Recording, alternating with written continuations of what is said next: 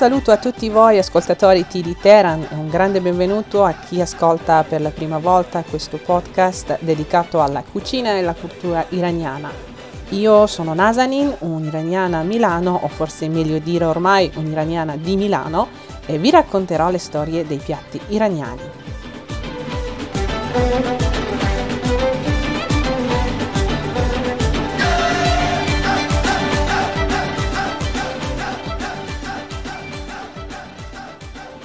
Carissimi, questo è il sesto episodio di T di Teheran che viene registrato nel marzo 2021.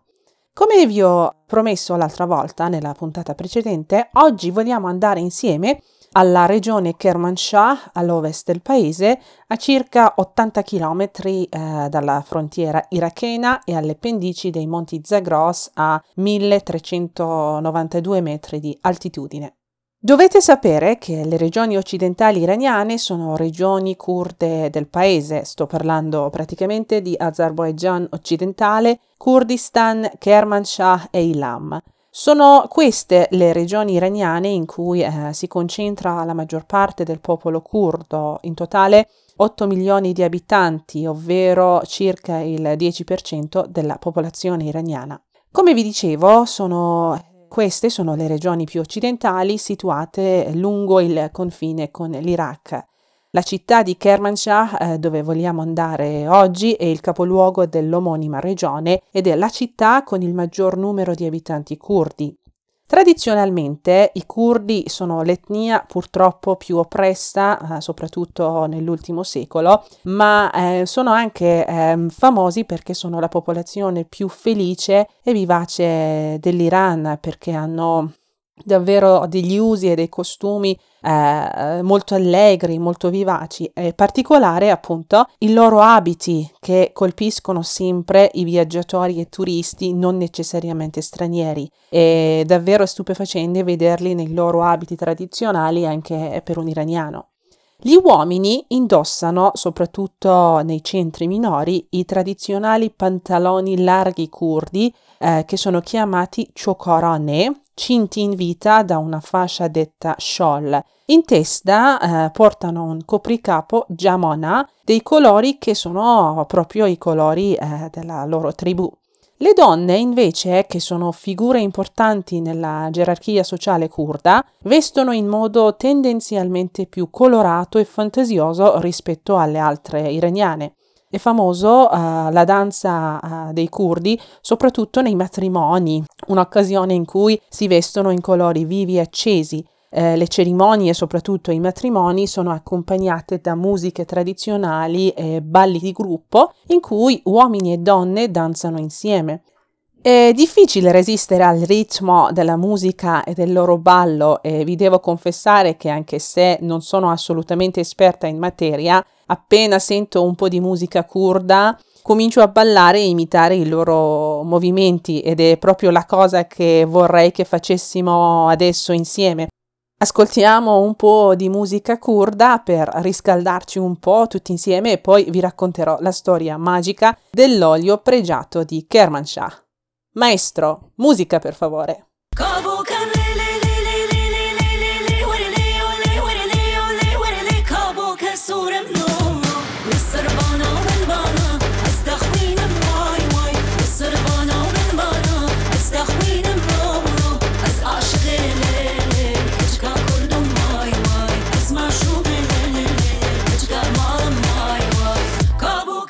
L'olio di Kermanshah in pratica è il burro chiarificato eh, della pecora che va al pascolo in alta montagna. I monti in questione sono i monti Zagros che circondano Kermanshah, una città antica con 2000 anni di storia dove sono nati i primi villaggi e paesini del Medio Oriente. In quella zona potete visitare uno dei patrimoni dell'umanità dell'UNESCO, ovvero le famose iscrizioni di Bisotun, create tra il 520 e il 518 a.C. durante il regno di Dario I, eh, che praticamente sono degli scritti in caratteri eh, cuneiforme in tre diverse lingue. Eh, le lingue sono antico persiano, elamitico e babilonese. Inoltre potete ammirare anche Torre Bostan, sito storico con una serie di grandi eh, rilievi rupestri di epoca sassanide, la dinastia iraniana che governò nell'Asia occidentale dal 226 al 650 d.C.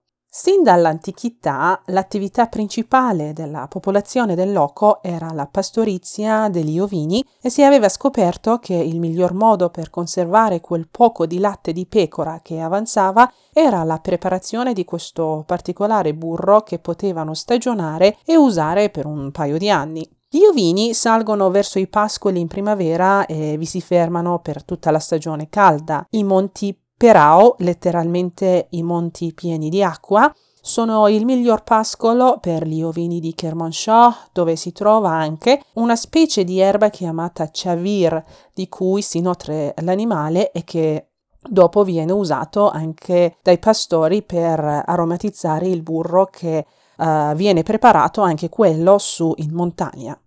Il processo per la preparazione e la chiarificazione del burro in Iran è un po' diverso da quello che si fa in Occidente. Prima si fa lo yogurt eh, che poi viene sbattuto a mano dentro i mashk. Ma che cos'è il mashk? Mashk è quello che in italiano viene chiamato otre, ovvero la pelle intera e rovesciata della pecora chiusa in tutte le sue aperture tranne la parte della nuca dell'animale. È un ottimo coibente che ancora oggi si usa in alta montagna o nel deserto per la lunga conservazione di alcuni tipi di generi alimentari. Praticamente eh, per fare il burro dallo yogurt si sbatte con forza questo otre in movimenti orizzontali Dopodiché si deve riscaldare il burro sul fuoco lento per chiarificarlo. Il burro chiarificato viene separato e filtrato, ma anche la caseina viene utilizzata in cucina locale come, come una specie di condimento. Dopo si aggiunge un misto di erbe locali profumate al burro. Eh, vi dicevo appunto prima che i pastori usano il chavir per aromatizzare anche il burro. Il miglior modo per conservarlo e stagionarlo è richiuderlo dentro l'otre, ma andrebbero bene anche i recipienti di latta o di vetro con la chiusura ermetica ed in questo caso bisogna metterlo nel frigo. Olio di Kermanshah è di colore crema davvero chiaro, ha un odore davvero gradevole e ha un piacevole gusto dolce. Non si usa mai il burro fresco perché dovrebbe essere stagionato lontano dalla luce e dai fonti di calore, altrimenti si ossida e diventa olio rancido irrecuperabile. Il buon burro eh, si riconosce dal colore, dal profumo e dalla consistenza. Vi devo dire che questo particolare olio ha un prezzo altissimo tra i 15 e 30 euro al chilo. Questo perché da ogni 10 litri di latte di pecora eh, si ricava solo um, circa mezzo chilo di olio, forse anche di meno. Mio nonno mi raccontava sempre che molto spesso come merenda o anche addirittura come un pasto completo, mangiava olio che arrivava da Kermanshah con il pane fresco. Per me era ed è ancora oggi una cosa abbastanza inimmaginabile perché sinceramente non mi piace tanto il burro spalmato uh, sul pane, ma a quanto pare ancora oggi a Kermanshah o altre località della zona kurda iraniana dove si fa questo burro lo si mangia volentieri con il pane ed il miele. L'uso dell'olio di Kermanshah è davvero molto diffuso nella cucina iraniana perché fa dei miracoli. Per esempio, rende un piatto di riso normale in un piatto davvero buono, saporito e profumato. Oppure quando è utilizzato per le fritture dona un favoloso sapore alle pietanze. Ovviamente potete immaginare che anche la ricetta di oggi è fatta con olio di Kermanshah. Starete dicendo che eh, non lo troverete qua in Italia e purtroppo sì, è vero, non lo si trova. Però in Italia quando eh, devo fare questo dolcetto, perché si tratta di un dolce, io uso un piccolo trucco. Uh, praticamente eh, vado al supermercato e compro il burro chiarificato che trovo in commercio. Non è la stessa cosa, però bisogna dire che anche il burro chiarificato qua in Italia è davvero buono. Rimanete ancora con me perché fra un po' dovremo pasticciare un po' insieme.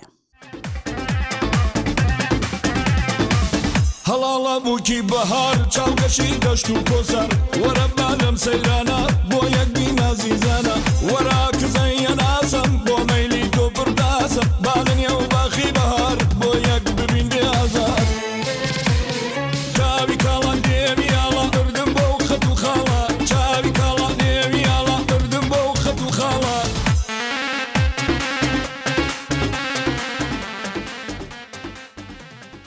meno di un mese arriva la primavera e in Iran in questi giorni si è molto indaffarati per prepararsi per uh, accogliere il Nowruz, anno nuovo. Secondo un'usanza antica, a Nowruz ci devono essere assolutamente sette tipi di dolce in tutte le case iraniane. Uno di questi dolci è non berengi, ovvero un biscottino con la farina di riso che è stato fatto per la prima volta nella città di Kermanshah circa 150 anni fa.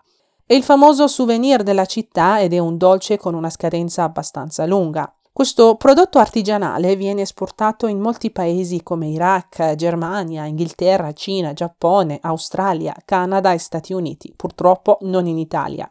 Una piccola curiosità è che la qualità del dolce cambia in base al clima e all'umidità. Per esempio, quando lo faccio in Iran è più croccante, mentre in Italia, dove è più umido, uh, il dolce è, è, più morbido. Per evitare questo problema, uh, gli artigiani di Kermanshah usano le telie di rame che a quanto pare assorbono tutta l'umidità. Questi sono gli ingredienti che vi servono per fare i biscotti di riso.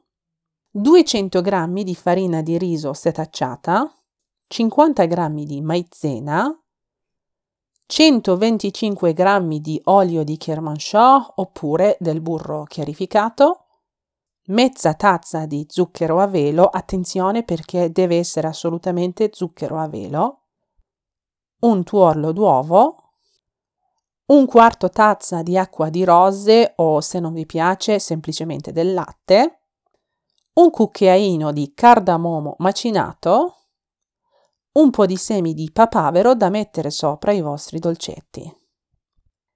Mescolate con l'aiuto di uno sbattitore elettrico il burro e lo zucchero a velo finché diventa un composto liscio e omogeneo. Poi aggiungete il tuorlo e la polvere del cardamomo e continuate a sbattere per avere un composto con un colore vivo e chiaro. Versate poi l'acqua di rosa eh, oppure il vostro latte e mescolate un po'. In un altro recipiente mescolate i vostri ingredienti secchi che sono la farina di riso e la maizena che andrete ad aggiungere agli altri ingredienti. Cominciate a impastare con la mano, ma attenzione perché non dovete impastare a lungo, è un po' come si fa con la frolla classica italiana. Coprite poi eh, il vostro impasto con una pellicola e lasciatelo riposare nel frigo per almeno 12 ore, meglio 24 comunque. Passato il tempo di riposo, riscaldate il forno a 150 gradi. Potete estendere l'impasto e ricavare la forma che volete, ma la forma classica è piccola e rotonda. Si prende una piccola pallina che si riscalda tra le mani e poi, con l'aiuto di un tampone di biscotti, le si dà il disegno preferito dentro la teglia che poi uh, si va a mettere eh, dentro, dentro il forno. Volendo potete utilizzare anche una pistola sparabiscotti. Mettete poi sopra ogni biscotto un po' di semi di papavero.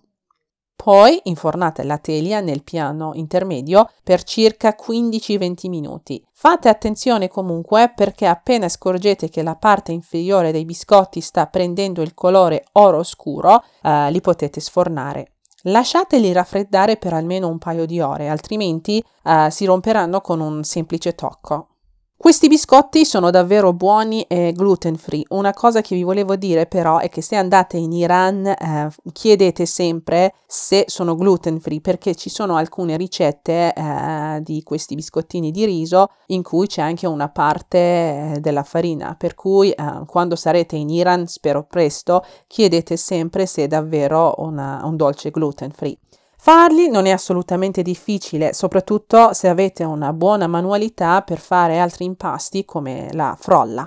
Nush John sono buonissimi con il tè iraniano. Anche per oggi abbiamo finito. Dalla prossima puntata parte lo speciale Noruz di TD Teheran perché vorrei farvi vivere la gioia del nostro anno nuovo. Mi raccomando, non perdete l'occasione di ascoltare questo speciale. Anzi, se vi piace questo podcast, spero vorrete condividerlo con i vostri amici e conoscenti. Potete trovare le foto del dolce di oggi, non Berengi, sulla mia pagina Instagram TD Teran. Ora vi saluto e vi do appuntamento alla prossima puntata e se volete potete continuare a ballare col ritmo di questa musica curda. Ciao!